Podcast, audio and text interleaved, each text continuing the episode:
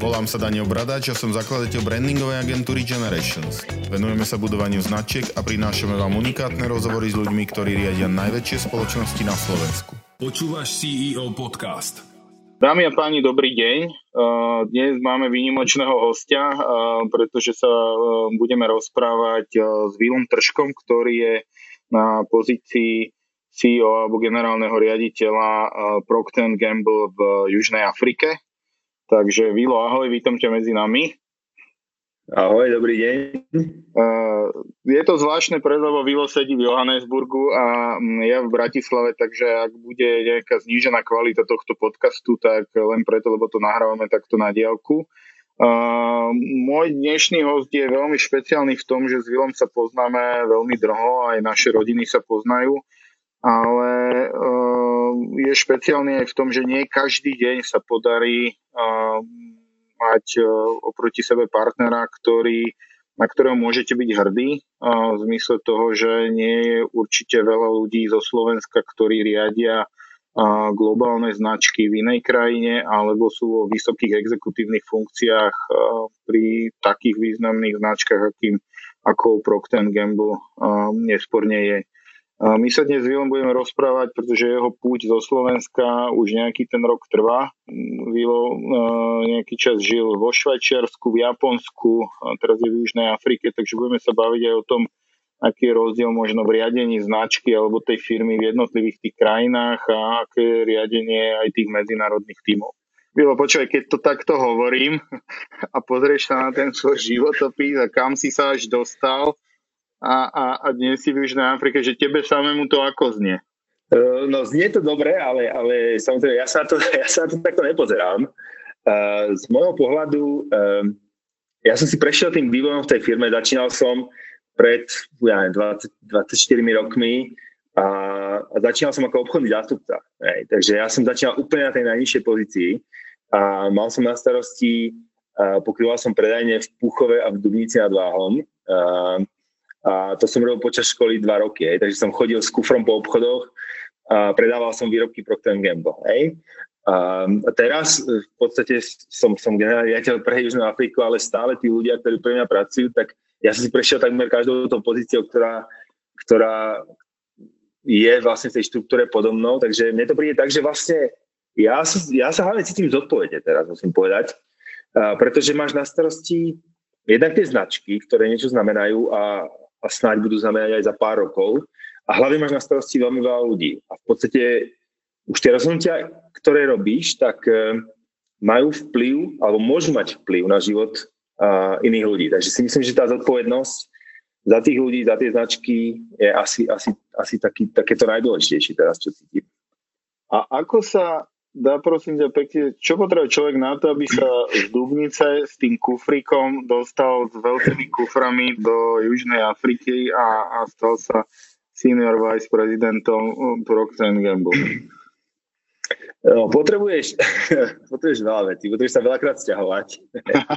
um, Toto k tomu, viem. K tomu musíš mať, áno, k tomu musíš mať, uh, no to stiahovanie nie je úplne sranda, pretože musíš mať samozrejme tú rodinu, ktorá ťa podporuje v tom. Hej? To znamená, že e, keby moja manželka v určitej, určitej povedala, že skatka sa ne, nesťahuje a chce zostať na Slovensku, alebo sa chce nejaký moment vrátiť na Slovensko, uh, tak asi tej Južnej Afrike nie sme a robím nejaké iné, iné životné voľby, pretože pre mňa tá rodina je, je veľmi dôležitá. To, že sme spokojní a šťastní ako rodina je veľmi dôležité a teda som šťastný, uh, že tá rodina ma podporuje a, a že, sú, že sú flexibilní a užívajú si to vzťahovanie. To znamená, že a my sme teraz rok v Južnej Afrike, bohužiaľ teda sme pol roka zavretí doma, a reálne zavretí doma, takže sme z tej Afriky moc ešte nevideli, ale keď som prišiel pred zhruba rokom domov a povedal som, že je príležitosť e, pre mňa pracovná výborná a myslím si, že aj pre rodinu super a mohli sme sa predstavovať do Južnej Afriky, tak e, aj manželka, aj dcera, obidve boli veľmi, veľmi radi a, a v podstate do troch mesiacov neboli tu. Aj? Takže si myslím, že tá, tá rodina, to je jedno. A po tej pracovnej stránke, tam si myslím, že to je uh, hlavne výdrž teda. Um, a, a potom stále, stále sa nejak schopnosť učiť sa nové veci, alebo, alebo taký ten drive, neviem, ako to bude po slovensky, drive učiť sa, učiť sa nové veci. Hej? A tie nové veci sú nielen ako, že sa učíš nejaké nové biznisové veci, ale prísť do Japonska a naučiť sa žiť v Japonsku je nejaká zručnosť, ktorú podľa mňa sa musíš naučiť. Hej? Takže, takže to si myslím, že to sú také tie veci. A na to, aby sa človek posúval kariérne v takejto obrovskej korporácii, lebo však Procter Gamble má koľko zamestnancov, to sa rádo obavíme v 10 tisícoch, nie? No, myslím, že 100, 100 okolo 100 tisíc. Posúvať sa, teraz si, no dobre, niekde si bol na spodku a asi si patrí medzi uh, takých tých početných zamestnancov, dnes sa pohybuješ asi v okruhu pár desiatok ľudí, hej, nie, asi, asi, asi na, na tej špici. Otázka je, že na čo má človek dávať fokus, ak chce možno postúpať v tom rebríčku. Fokus je čo na čísla, na vzťahy, na, na, na, nejaké, na nejakú tímovosť, alebo potrebuješ byť viac individuálny, alebo dá sa to vôbec takto nejako povedať? No, uh, tak ja, ja najskôr poviem takú trošku vtipnú historku a potom, potom sa si pokúsim na to odpovedať. Tak paradoxne, keď som bol v Japonsku, čo je teda tretí najväčší biznis proktora na svete, tak uh, tam uh, som vlastne robil pre CEO Japonska. Hej? To bol môj šéf. A neuveríš, ale ten CEO Japonska bol Čech. Čech, ktorý pred dva, 24 rokmi, keď ja som nastupoval do proktora, tak šéfoval Prokturu na Slovensku.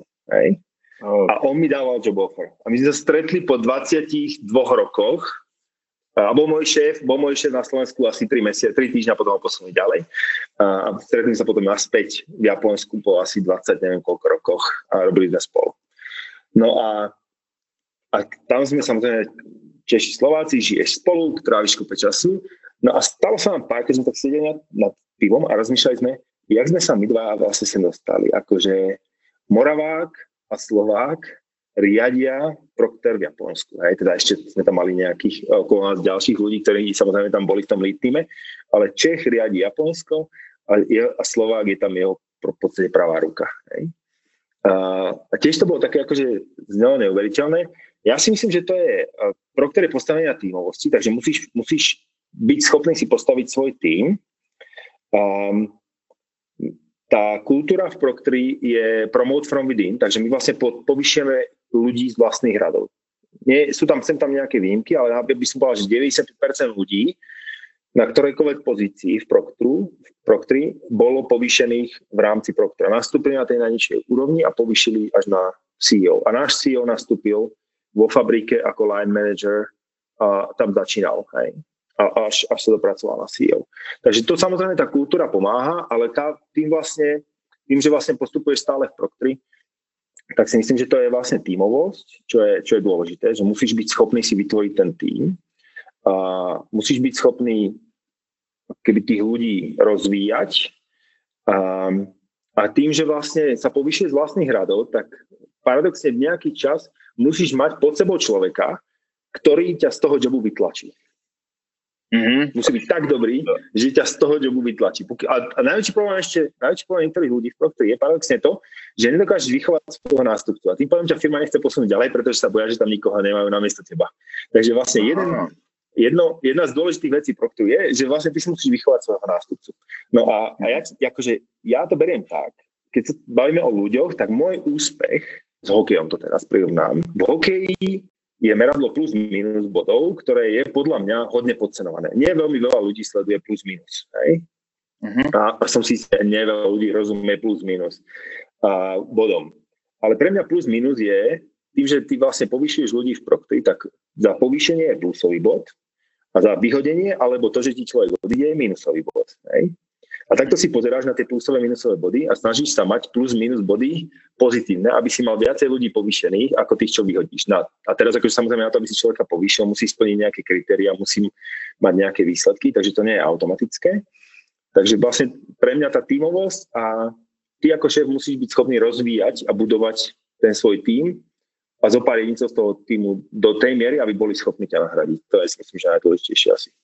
Ale je to zase asi možno veľmi špecifické pre Proctora, hlavne kvôli tej politiky, ktorú máme o povyšovaní z vlastných radov. Vilo, ty máš nejakú obľúbenú značku v rámci Proctru? Lebo tých značiek, ja neviem, koľko máte, 20, 30? No ja, ne, ja tak nejak asi, uh, fú, obľúbenú, no tak akože používam samozrejme všetky. Keď je v tej kategórii naša značka, tak používam našu značku. Samozrejme niekedy sa snažím, uh, keď príde nejaká novinka od konkurencie, tak snažím vyskúšať novinku, aby som vedel, uh, o čom to je tá novinka. Uh, mám, mám asi obľúbené značky, uh, určite Žilet, uh, uh, Holinca Žilet, ja celý, celý, celý život snáď. Jednu dobu som používal Brown, čo je uh, suché holenie, ale potom som nejak od toho odišiel.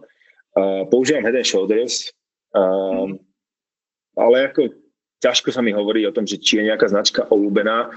V Ženeve som robil na plienkach, na pamperskách uh, a tam, tam som sa dozvedel strašne veľa, keďže sa, sa bavíš iba o pamperskách a 3,5 roka som budoval iba pampersky. tak, tak, sa dozvieš, tak sa dozvieš naozaj veľmi veľa.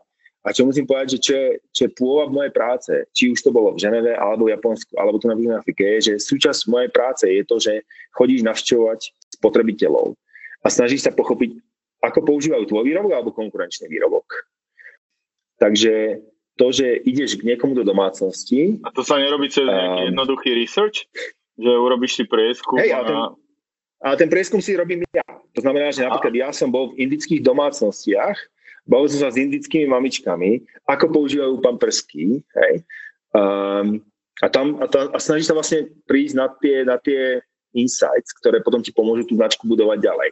Takže uh-huh. ako samozrejme ten, ten research, pokiaľ chceš robiť uh, kvantitatívny a potrebuješ nejakú obrovskú vzorku, aby si niečo overil, tak ten robia pre nás agentúry. Ale, ale popri tom uh, my sa snažíme chodiť ako zamestnanci Proctoru, takmer všetci, by som povedal, v nejakých pravidelných intervaloch, pre niekoho častejšie, pre niekoho menej, k spotrebiteľom domov a pochopiť, ako, ako používajú tie naše výrobky a prečo používajú naše, prečo nepoužívajú naše. Mhm, teraz sa pýtam na to pozhľadko, že keď robíš Gillette, tak akože reálne sa môžeš stretnúť, ja neviem, s Ovečkinom, Federerom, Tigerom Woodsom a, a, a podebatovať, že či naozaj používajú uh, ten Gillette, lebo tomu veria, alebo je to pre nich čistý reklam. No reálne sa môžeš k ním dostať, e, pokiaľ robíš na tom brande a si zodpovedný za, za shoot reklamy, ale, ale to je zo pár ľudí, ktorí ich stretnú, takže ako ja som tu príležitosť nemal, stretol som sa so, so pár ľuďmi, ktorí používajú naše značky, um, ako oni ich používajú.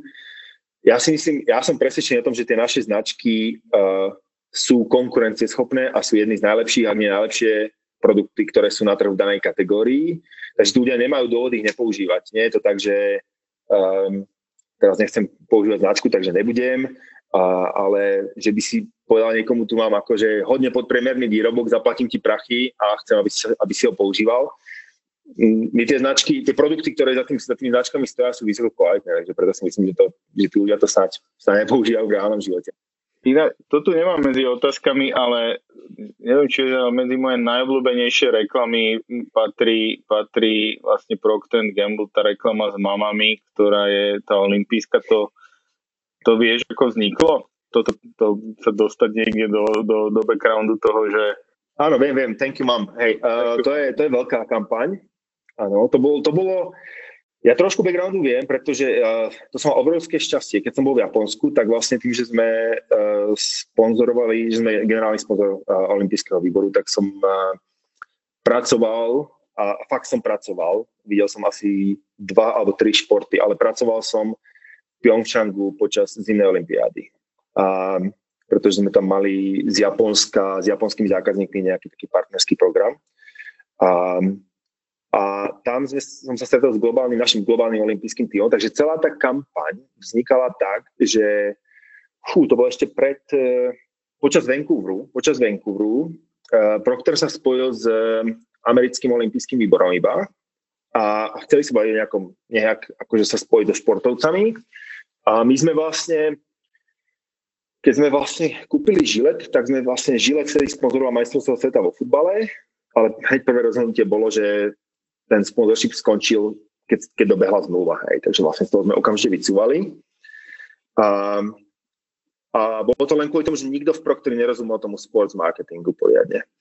No a, a vlastne potom časom sme sa nejakým spôsobom snažili dostať k pochopiť, jak ten sports marketing funguje. No a bol pilot, kde vlastne uh, ten americký olimpijský výbor spolupracoval s Proctorom v Amerike. No a dotiahli sme do toho jednu agentúru a, a, a zadanie bolo, ako spojíte týchto 10 značiek s olimpijským hnutím v podstate. Prišiel nejaký kreativec, že toto je nápad. No a keď to ukázali nášmu uh, chief marketing officerovi, tak si myslím, že neviem, že neboli aj slzy dokonca. A myslím, že on o tom ako verejne hovoril, že, dojatie bolo obrovské z toho prvého.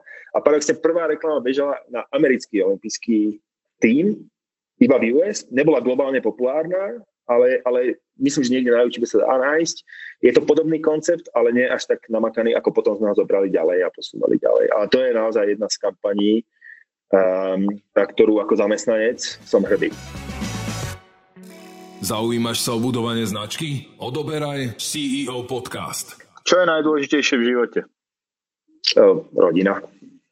To je rodina a zdravie teraz. Tak, rodina a zdravie by som povedal. Uh, pre mňa je to ešte také, že rodina, zdravie, kamaráti, ľudia v okolí, uh, taký ten život popri práci. Ja si myslím, že uh, treba si nájsť niečo, čo ťa ťahá z tej práce von, pretože byť v práci non-stop a riešiť veľké veci, učiť sa niečo nové je zábavé, ale si myslím, že je treba. Dá sa na to nájsť čas, Vilo? Že predsa len generálny manažer asi spí a zaspáva s prácou, neustále musí mať palec na pulze deň, čo sa deje. Ale dá sa, dá sa, vieš si ty nájsť ten čas, alebo vieš to nájsť pravidelne, alebo máš to nejako... A čo robíš vo Tak e, má, akože je to celé o rutine, je, je to o veľkej sebadisciplíne, samozrejme stojí to strašne veľa úsilia a nie je to, nie je to úplne pravidelné. Um, teraz paradoxne uh, s, s, celým, s celou tou COVID krízou uh, to na začiatku bolo peklo, hej, pretože vlastne celý, celý ten biznis svet sa menil a, a krajina, my sme boli 5 týždňov uh, hard lockdowne, takže vlastne sme nemohli vychádzať von. A do toho sme ako museli vyrábať, takže sme museli nejakým spôsobom dostať, ako ľudí dostať do práce, takže to bolo ako prvý, prvých 3, 4, 5 týždňov bolo peklo, čo sa týka času a dostupnosti. A teraz musím povedať, paradoxne si to sadlo, tým, že vlastne necestujem do práce, tak mám hodinu denne naviac, ktorú môžem stráviť buď s rodinou, alebo, alebo tým, že strávim čas behaním. A, Beháš. a musím povedať, že som behám, behám, áno, vo voľnom čase behám, teda akože takto ráno behám, potom pracujem a, a potom večer sa snažím, snažím byť uh, s rodinou a, a víkendy sa snažím maximálne pracovať. Hovorím, sú tam výnimky, ale to je samozrejme ako vo všetkom, ale zase máme rutinu, hej. bohužiaľ teraz je to také celé okli, oklieštené, že vlastne tie dni tak splývajú trošku, pretože my naozaj, akože tu nás sme ešte stále na tom veľmi zle, čo sa týka uh, tej situácie s koronavírusom a do toho my napríklad nemôžeme cestovať mimo provincie, čo provincia je mesto vlastne, tak keď som povedal, že provincia Bratislavský kraj, že nemôžeš opustiť Bratislavský kraj. Takže nemáš moc kam ísť. Takže trošku je to také oklieštené, ale snažíme sa vymysleť si nejaké aktivity. Takže dá sa to, dá sa to. Ale je to o veľkej disciplíne. Veľkej mm-hmm. disciplíne. Bilo, čo je najdôležitejšie pri budovaní firmy alebo značky? Čo sa týka firmy a značky, tak ja to mám hodne oddelené. Hej, pretože tých značiek máme veľa. Hej, my máme, ja som nikdy nepočítal vlastne, ale máme v Južnej Afrike, by som povedal, tak 12 až 15 značiek predávame. Hej. Takže tá firma, keby stojí a padá s tými značkami. Takže pre mňa, eh, keď to z tej firmnej strany, tak pre mňa tie značky sú ako šachové figurky. Vlastne ja sa mám trošku flexibility sa hrať s tými značkami, tak aby som splnil výsledky tej firmy. Takže vlastne to mi, ako musím povedať pozitívne, dáva voľnosť, že vlastne ja sa môžem, keď niekde som pod nejakým väčším tlakom konkurencie, alebo nákladov, alebo niečo iného, tak viem sa pozrieť na tú konkrétnu značku a viem možno investovať z jednej značky do druhej, krátkodobo, dlhodobo a tak ďalej. Tak ďalej. Takže to je akože z hľadiska firmy, to pomáha, myslím, že uh, lepšiemu prežitiu tej firmy. Máš trošku širšie to ihrisko a, A vieš aj navrhnúť, že, táto značka, že, že táto značka tu nie je, ale máš pocit na základe nejakých, nejakého insightu trhu a všetkého, že bolo by dobre tú značku tu launchnúť, lebo, lebo má nejaký pocit. Mhm, okay. no, nie, že, nie, že len takto, to sa od mňa očakáva takmer, hej, ako ten, tie, tie, oh, okay. tie dopity prichádzajú z krajiny, hej, že vlastne toto by sme mali uviesť, tu je príležitosť a tak ďalej, tak ďalej. Uh, a to, čo som sa povedal teraz, napríklad, keď si teraz tú krízu, tak paradoxne, keď si zoberieš, tak máš, samozrejme, ľudia zmenili správanie, pretože jednak konkrétne v Južnej Afrike je obrovská nezamestnanosť a bude ešte väčšia. Um, takže ľudia okamžite sa začali báť a nevedia, aj keď akože nič sa ešte nedeje, a v marci, keď začínala, začínala kríza, tak sa nič nedialo, ale ľudia menili správanie. Takže napríklad pracie prášky, pretože celá tá kríza je o hygiene, tak paradoxne pracie prášky ako kategória sa začali predávať lepšie. Ľudia perú viacej, perú častejšie, pretože sa boja toho vírusu a chcú mať pocit, že všetko je čisté. No a na druhej strane je kategória e, podstate kozmetiky, ktorá padla o 50%, pretože tí ľudia jednak sedia doma, takže nemusia si robiť make-up, vypnú video, ne, ne, väčšina, kopec z nich ani nechodí do práce, časť z nich pracuje z domu, takže tá, tá kategória kozmetiky padla o 50%. Takže vlastne tým, že máme tie dve, dve značky Ariel a Olej, tak sme mohli trošku akože ten jeden pokles vybalansovať tým druhým nárastom. Takže to trošku ako v tých, tých takých turbulentných obdobiach pomôže. To, to je to, čo sa týka tej firmy. No a čo sa týka značky, tak tak, som hovoril, pre mňa je dôležité pochopiť spotrebiteľov, ako, ako sa k tej značke stavajú a ako v každej krajine budeš mať ľudí, ktorí sa k tej danej značke správajú úplne ináč.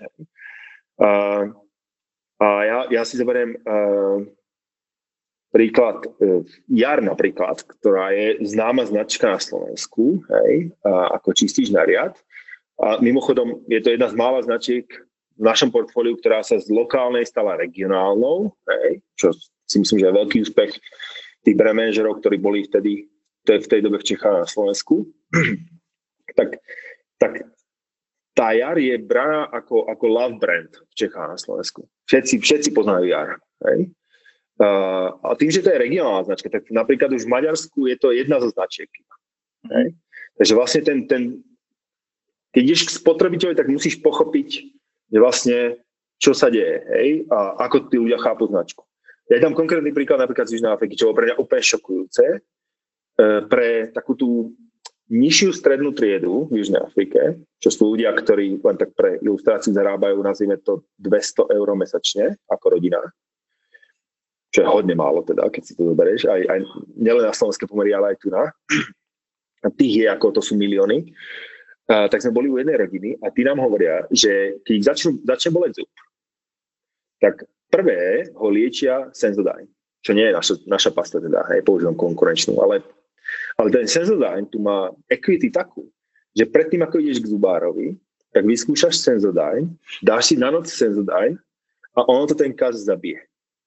Ja teda nemám žiadne dáta od našich ako, vývojárov, ale pre mňa len akože ma zarazilo to, že a, a tá značka má 5% podiel na trhu. Maličky, hej? To nie je akože mega značka v Južnej Afrike. To je ako malá značka, ale je, má tak prémiovú equity, že tí ľudia ako zoberú povedzme večeru, nekúpia si večeru a kúpia si tu jednu Sensodyne, Sensodyne a použijú, keď ich boli ten zub. Okay? To je skutočne. A medzinárodný tým? Ako no. sa riadi medzinárodný tým? Ináč ako... Uh, no, medzinárodný tým, uh, takto, medzinárodný tým sa riadi, akože by som povedal, relatívne jednoducho. Hej? A teraz uh, je to kvôli tomu, že vlastne všetci sme tu cudzinci. Hej? To vlastne z toho pohľadu je to, je to v podstate jednoduchšie. A teraz, čo ale dôležité, je, že vlastne e, ty potrebuješ získať nie tých, tých, tých zo pár cudzincov, ale práve potrebuješ získať tie masy, ktoré máš, ktoré to robia. Hej. To znamená tých neviem, 300 ľudí, ktorí máme, ktorí sú lokálni juhoafričani. No a to je, tie kultúrne rozdiely sú niekedy uh, veľká výzva, teda uh, pre mňa pracovne aj osobne Japonsko bolo akože prvých 6 mesiacov bolo neuveriteľne ťažkých.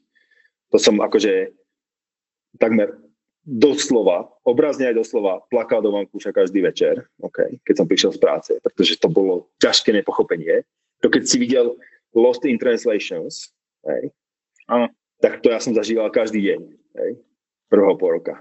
Celý, celý ten film som, som si zažil za, za deň, hej.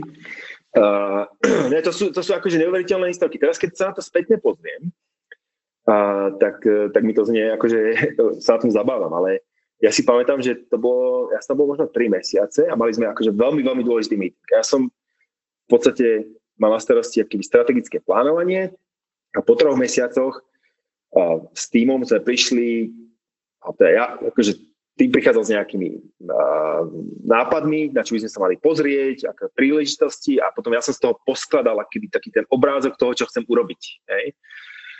No a bolo nás, ja neviem, asi 10 povedzme, všetko Japonci a ja. Uh, a na tom meetingu som teda naprezentoval, že z tých vašich teda vstupov ja som takto schrúmal, takto teda urobíme. Všetci, všetci prikývali, všetci, oni si super.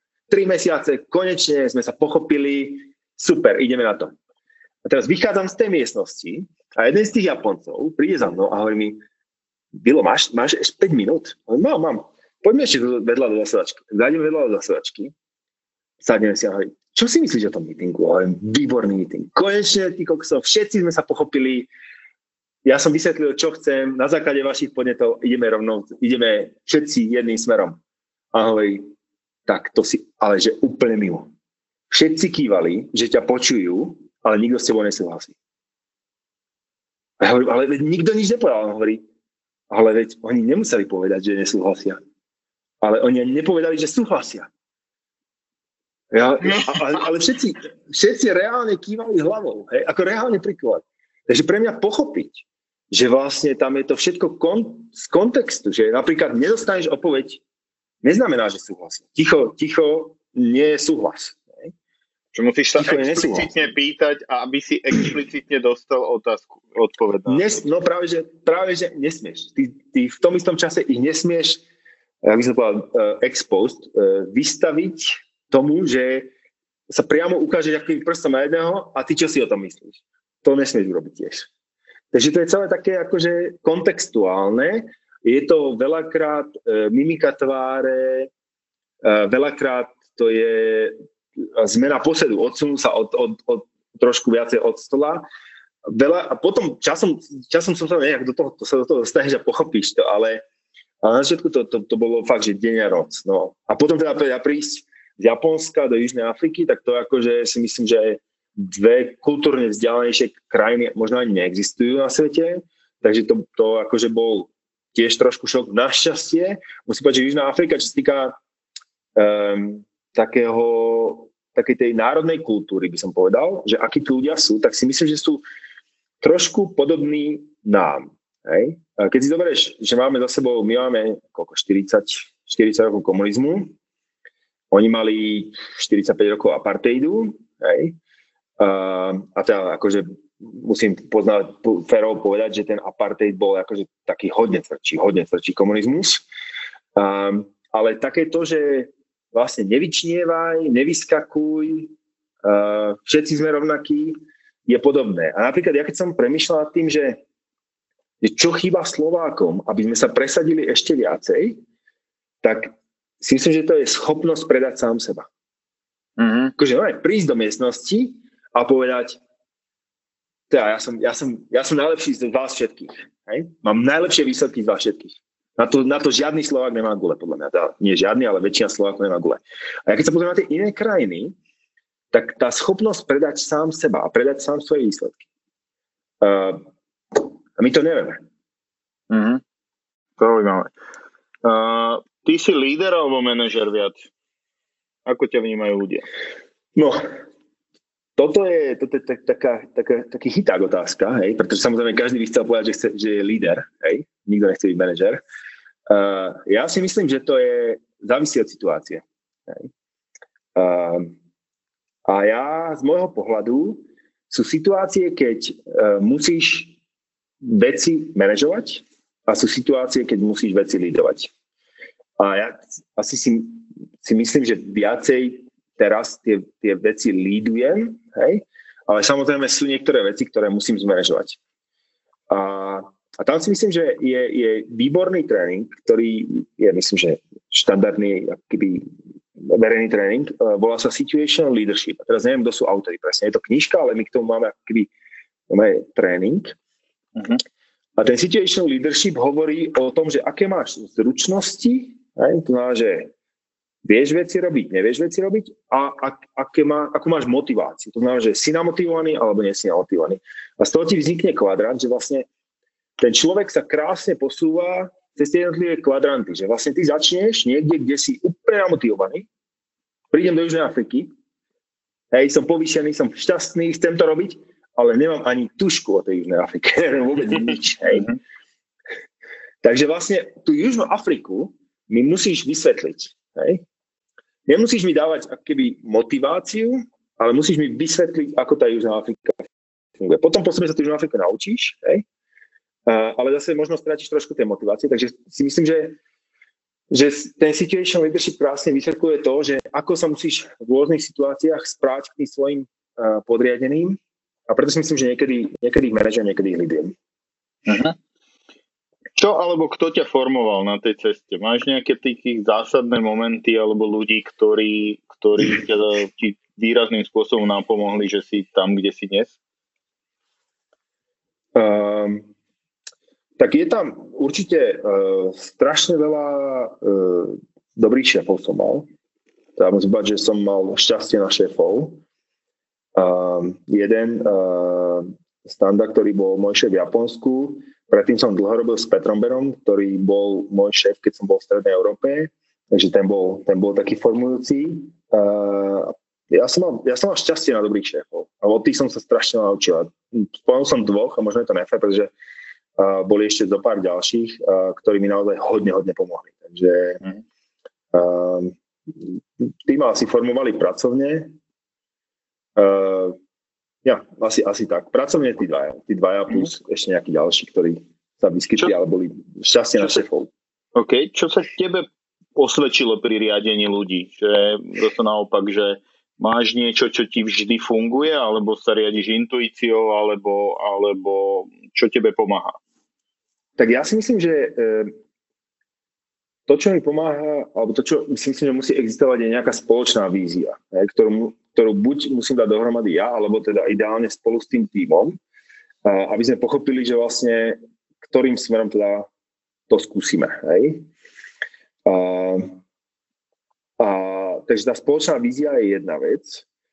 A, druhá vec, na tom možno druhej strane extrému je mať tú víziu a mať aj, ale aj jasné očakávania, čo od toho konkrétneho človeka očakávaš, aby, aby v podstate sme spolu dovalili alebo splnili, dostali sa k tej vízii. Takže to si myslím, že to sú asi také dve veci. Ja, jasné očakávania a, a jasná vízia.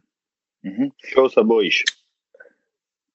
Uf, to je ťažké. V biznise je ťažko povedať, čo sa bojím, tak je tam strašne veľa teraz uh, volatility a nepredvídateľných vecí, ktoré sa dejú, takže to si myslím, že to je také akože uh, skôr zaujímavé. Ja to beriem tak, že sa stále niečo učím. Ako pre mňa posledných 6 mesiacov bolo najlepšie MBA, aké som mohol dostať, pretože som sa naučil toľko nových vecí, dostal som sa k takým veciam, ktoré by som za bežného života nikdy neriešil. Hej, akože uh, jednak uh, to boli také tie, tie, by som povedal, praktické veci, uh, alebo, alebo také tie veci bežné, bežného života, kde vlastne riešiš ako naozaj fakt, ako dostanem ľudí z domu do fabriky, hej? Musíš to nejakým spôsobom vymyslieť, hej? Um, ale, ale riešil som potom aj akože veľké strategické veci, pretože tá kríza samozrejme trošku zamávala s tým obratom. Do toho ekonomika Južnej Afriky nie je úplne, úplne najsilnejšia.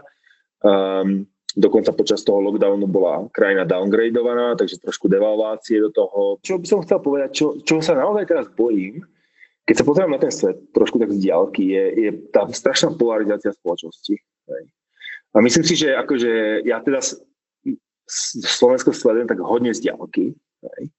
A, a myslím si, že to, ako sa tá spoločnosť vyhraňuje na dobrých a zlých, a teda akože všetci sme dobrí aj zlí, záleží s kým sa rozprávaš. Um, do toho, keď sa potom na svet, čo sa deje v Amerike, tak si myslím, že tá polarizácia ma trošku straší. Do toho si myslím, že uh, bohužiaľ sociálne siete umožnili ľuďom komunikovať absolútne blúdy a, a ľudia prestali premýšľať. Ale že absolútne prestali premýšľať. Hej. Do toho tá záplava informácií, ktorá sa nedá spracovať ľudsky, nie je v ľudských silách to spracovať, tak si myslím, že to ma tak trošku straší, hej? že vlastne, jak sa, ako sa z toho dostaneme von? Vilo, a ty zo svojej pozície sa zúčastňuješ asi aj globálneho riadenia celého Procter Gamble. Je, je tak? Ne, ne, nemýlim sa asi.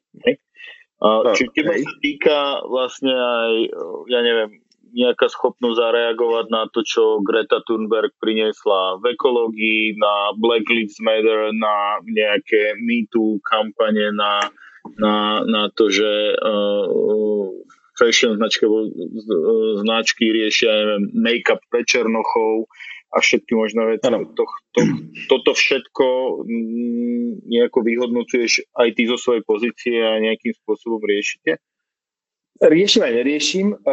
Je, je to tak, že musíš si vybrať tie témy, s ktorými sa stotožňuje ten lokálny, lo, lokálny zamestnanec. To znamená, že napríklad Black Lives Matters je v Južnej Afrike obrovské. Obrovské. Hej. Pretože to je, ten problém je mimochodom ešte väčší tu ako v, ako v Amerike, hej. Mm-hmm. Tu na čo, akože, čo sa stále deje v rámci diskriminácie, a je obrovský problém. Takže Black Lives Matter je veľký, hej.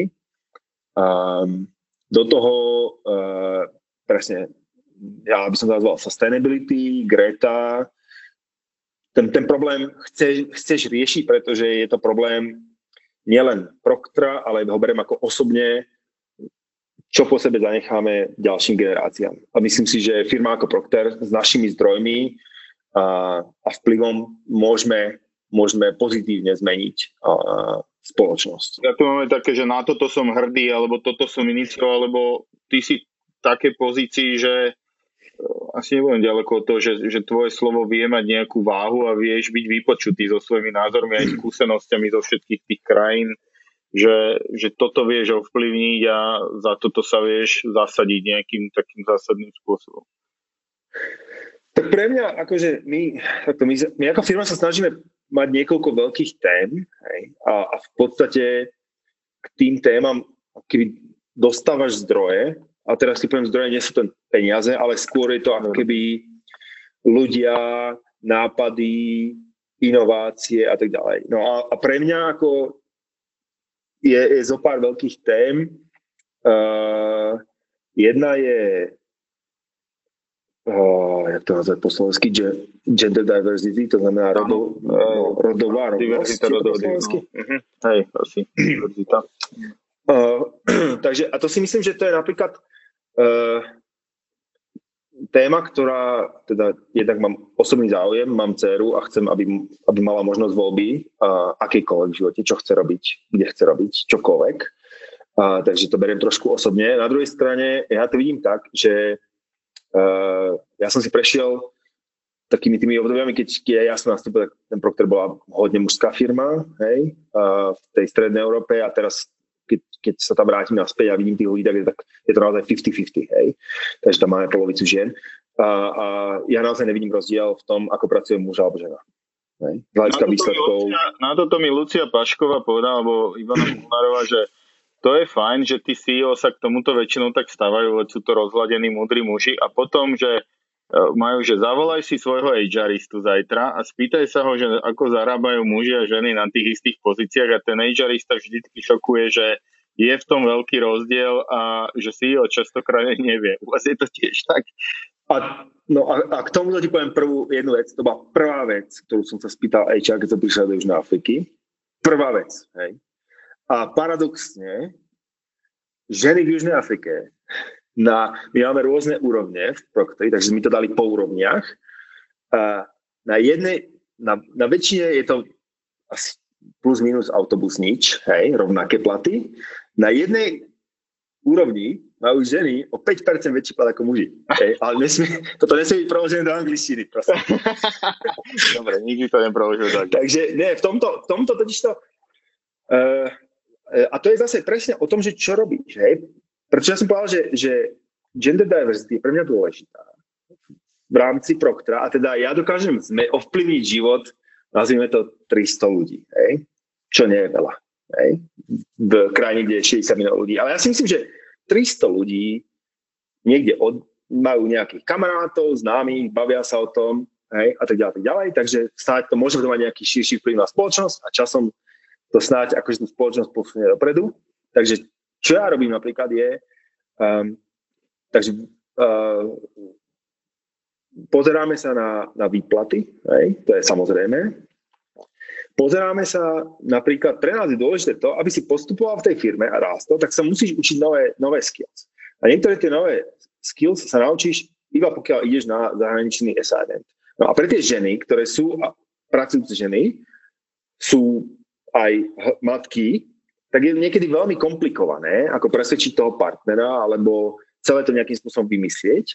Um, takže pre mňa je dôležité napríklad s tými ženami, ktoré sú talentované, pretože ja nechcem povyšiť ženu iba preto, že je žena, ale preto, že má výsledky, tak tie, ktoré sú talentované, tak napríklad mám s nimi diskusie, aj keď priamo nepracujú pre mňa, ale bavím sa s nimi o tom, za akých okolností, alebo čo sa musí stať, aby mohli ísť pracovať aj do Dubaja, do Singapuru, niekde, kde získajú tie zručnosti a vrátia sa naspäť a môžu byť povýšené a, a pracovať na vyššej pozícii v rámci Južnej Afriky. Hej. A to si myslím, že tá práca naviac, ktorú ja robím, pretože ja by som sa s nimi nemusel baviť, je, je práve taká tá ma, moja malá contribution k tomu, že vlastne sa snažím tú, tú, tú, tú gender-based, gender diversity trošku napraviť. Ty ovládaš koľko jazykov? Dva, tri. viem, viem slovenský, aj keď teda som mal trošku strach pred, pred týmto rozhovorom, že jak to bude s mojou slovenčinou a sem tam s tým zápasím v hlave, keby si videl do hlavy, že ako, ako mi to šrotuje, že ako to poviem po slovensky, pretože môj život vlastne je v angličtine, takže viem po anglicky a, a učil som sa na základnej škole ruštinu a ešte som mal potom na, na výške trošku ruštiny, takže ešte v Rusku by som možno prežil. Aj Ty si koľko, z, koľko zo Slovenska preč?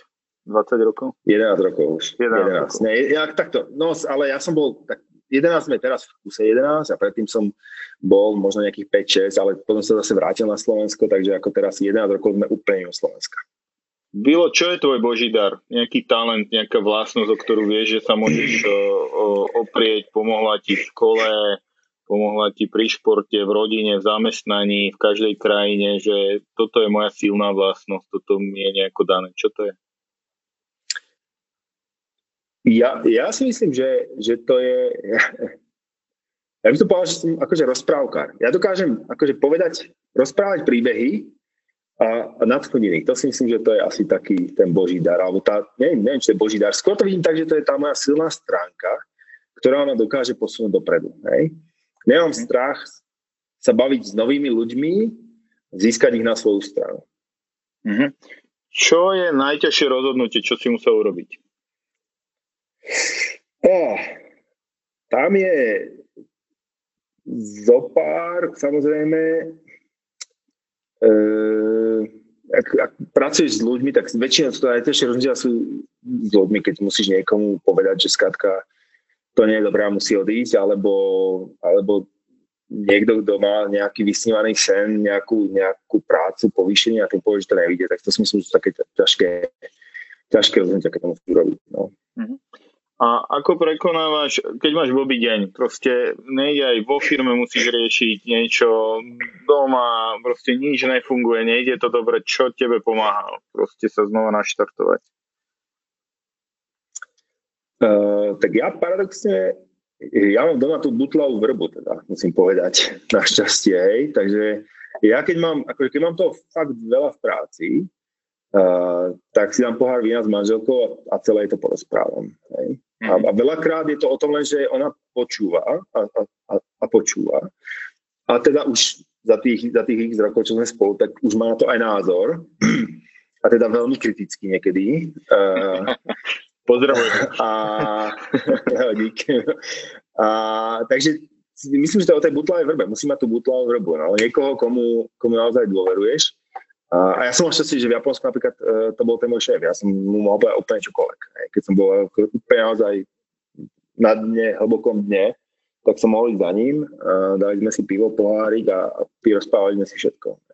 To je naopak najväčší úspech, že toto, je, toto považujem, že toto sa mi fakt podarilo, na toto som fakt hrdý, že či to bolo tam, tam alebo tu. Jo, tak to je niekoľko vecí. Ja som, ja som vždycky chcel, chcel šéfovať Slovensku, čo sa mi teda podarilo pred tými 11 rokmi som odchádzal do Slovenska. Takže som mhm. akože mal na starosti 3 roky Slovensko.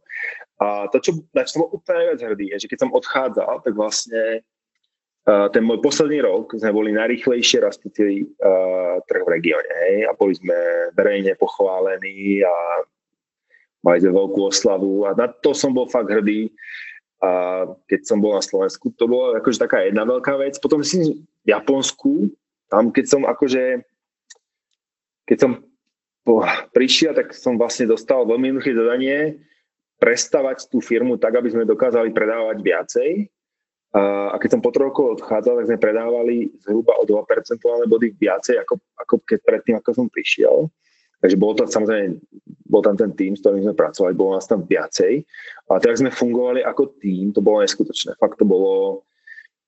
E, jednak bola tam taká tá ľudská stránka, takže sme mali kopec srandy spolu aj, aj v tých takých vypetých situáciách. Vždycky to dokázal niekto vtipom trošku zľahčiť a tú, tú atmosféru odľahčiť. Ale zase, keď bolo treba, tak sme dokázali zamakať. Takže si myslím, že to bolo a, naozaj výborné a to Japonsko funguje neskutočne dobre. A, a tu na v tej Južnej Afrike si myslím, že ten COVID, ako to, že sme prežili COVID a prežili sme ho teda, um, samozrejme sú tam nejaké straty, ale, ale nie je to nič dramatické, tak ako to vyzeralo. Takže si myslím, že to, že sme vôbec zvládli ten COVID, bolo, bolo veľké. Bilo, ty si bereš nejakých ľudí so sebou? Akože, že máš nejaký tým, ja neviem, 5-6 ľudí okolo seba, ktorých robíš a... Nie, vôbec. Čiže ty prídeš aj vôbec. do že ty si na novo buduješ aj taký ten úzky manažment okolo seba, ano. že keď prišiel si do ano. Afriky, tak a ty si ich vyberáš, alebo oni sú ti celý daní, že máš niekedy na výber, že toto sú, lebo od tých sa musíš oprieť, ty musíš vidieť do hlavy, ty tým proste ty musíš nám, tak ako si povedal, že vytvoriť víziu, ak som to dobre zapamätal a vlastne mm-hmm. spoločnú víziu a potom to aj realizovať. Ty si tých ľudí vyberáš? Uh, nevyberáš, dostaneš a, a potom, buď, potom s ním musíš pracovať. Okay. A, a niekedy, ako naozaj, niekedy, niekedy, niekedy tých niekedy tých ľudí dokážeš zjednotiť, že idete všetci jedným smerom a funguje to výborne a tí, ktorí sú odpadlíci, tak to musíš vyriešiť. Mm-hmm. Moja obľúbená otázka. Máš nejakú obľúbenú slovenskú značku, takú lokálnu, že túto mám rád a prečo? No, ja teda, jak som hovoril, ja som do Slovenska 11 rokov, chodím tam dvakrát, dvakrát do roka v lete a v zime, takže ja tie značky vnímam tak trošku z diálky, ale teda mm. jednu a to teda viem, že je vaša značka, ale nie je to iba kvôli tomu, že to je vaša značka, ale naozaj mi chutí treska a teda akože mm. nemôže byť návšteva Slovenska bez tresky, dokonca e, pokiaľ k nám chodia návštevy, tak mi nosia tresku, hej? takže treska je, je jedna. A Žilinská či Košická? Ja som, ja som ani nevedel, že existujú dve, ale vždy to bola Žilinská. Som zistil až potom, že to je Žilinská vlastne. Pozdravujem do Žiliny. Uh, Dobre. Áno, áno. uh, potom, teda musím povedať, že z môjho pohľadu to výborne robí Tatra banka. Už je tak dlhodobo uh-huh. a oni akože uh, tým, jak sa profilujú a ja teda vidím aj ako spotrebiteľ, pretože mám u nich účet, uh, tým, že som ďaleko a nie, tie veci nie vždy všetko funguje online, tak uh, majú to fakt akože fungujú výborne, musím povedať. Uh-huh. Uh, takže Tatra banka, tí sa mi akože dlhodobo páčia. A potom ešte jedna, to je Blažek, to neviem, že to nie, nie je slovenské, ale je to také trošku lokálne, ja som taký uh-huh. Čechoslovák. Takže ten Blažek, uh, si myslím, že na to, že to je lokálna firma, tak by som pána Blažeka veľmi rád stretol niekedy, pretože musím povedať, že to fakt robí výborne, že um, celý, ako, ten consumer engagement, keď si zoberiem sám seba ako spotrebiteľ, tak fakt to majú akože vymakané. Uh-huh. Takže títo traja asi. Mm, a je nejaká svetová značka mimo možno toho portfólia, ktoré riadíš, že, že, že túto obdivujem? Používam, mám rád. Uh, obdivujem ťa, ako, neviem povedať, či obdivujem, ale musím povedať, teraz som mal akože hodne veľa skúseností s Garminom a teda mal som od nich rôzne produkty a, a musím povedať, že to je tiež, ako mi to príde, jak, ako to funguje, ja to beriem tiež, sa na to pozerám niekedy tak trošku pracovne na to, že ako to funguje, tá značka. Mm-hmm. Ale ten Garmin, celý ten, ten user experience, aj digitálne, aj produktovo, um, v rámci produktov, ktoré majú, funguje výborne. Tak si myslím, že Garmin. Um, to, to bude asi taká jedna. A teraz som, teraz som sa zase, ja som kedysi veľmi fandil Formule 1 a teraz som sa naspäť vrátil do Formuly 1. Uh, musím povedať, že Netflix, uh, Netflix je až výborný. Ako Netflix, ako to robí, to je tiež akože klobúk dole. Ale vrátil som sa naspäť vďaka Netflixovej, Netflixovej sérii o Formuli 1 sa vrátil naspäť, tento rok som začal pozerať F1 a teda Red Bull. Musím povedať, že Red Bull, ako robí celý ten športový marketing, je vymakané. Mm-hmm. Fakt to majú, akože má to hlavu a petu a vedia, čo robia. Zaujímaš sa o budovanie značky? Odoberaj CEO Podcast. Čo by si zmenil, keby si mal nejakú absolútnu moc? Dostupnosť vzdelania. Ja teraz to beriem možno trošku juhoafricky, kde je naozaj problém s tým, že tu ja, 20% populácie sa nevie zamestnať, lebo nemajú základné zručnosti. A teraz základná zručnosť je napríklad, že nevedia zametať, nevedia, ako chytiť metlu. Um, takže myslím, že dostupnosť vzdelania, a to myslím, že by vyriešilo strašne veľa problémov globálnych. Takže keby som vedel vzdelávať všetky deti na svete, tak by som to chcel zajtra. Super. A to, to myslím, že to je aj na Slovensku problém. Hej. Čo by si poradil mladým ľuďom? Čo majú robiť, aby viedli nejaký plnohodnotný a úspešný život? Uh, to je dobrá otázka. Uf, to je ťažké. Ja si myslím, že keď zoberiem tak Slovákov, tak byť viacej pozitívny. Ja si myslím, že uh, možno, možno som trošku už, už poamerikanizovaný tým how are you, uh, ale, ale keď si zoberiem, tak uh, to, čo ja vidím okolo seba, to, čo mňa akože drží v projekte a posúvať ďalej, je, že vlastne to je taký obrovská pozitívna nálada aj v tých ťažkých časoch. Hej? Samozrejme, že sú zlé, zlé situácie a nedarí sa ti každý deň a nie každý je úspešný, ale, ale vždy si vieš nájsť niečo pozitívne na tom živote a to si myslím, že to niekedy Slovákom chýba. Aj na takúto otázku, jak sa máš, tak koľkokrát dostaneš odpoveď na Slovensku, mám sa výborne. Aj možno jeden z desiatich, jeden z dvaciatich, alebo dva z desiatich, pardon, 10-20%. Väčšina ľudí povie, ale je premenlivo oblačno, nie je to dobré, vieš. Ale ako, čo nám chýba?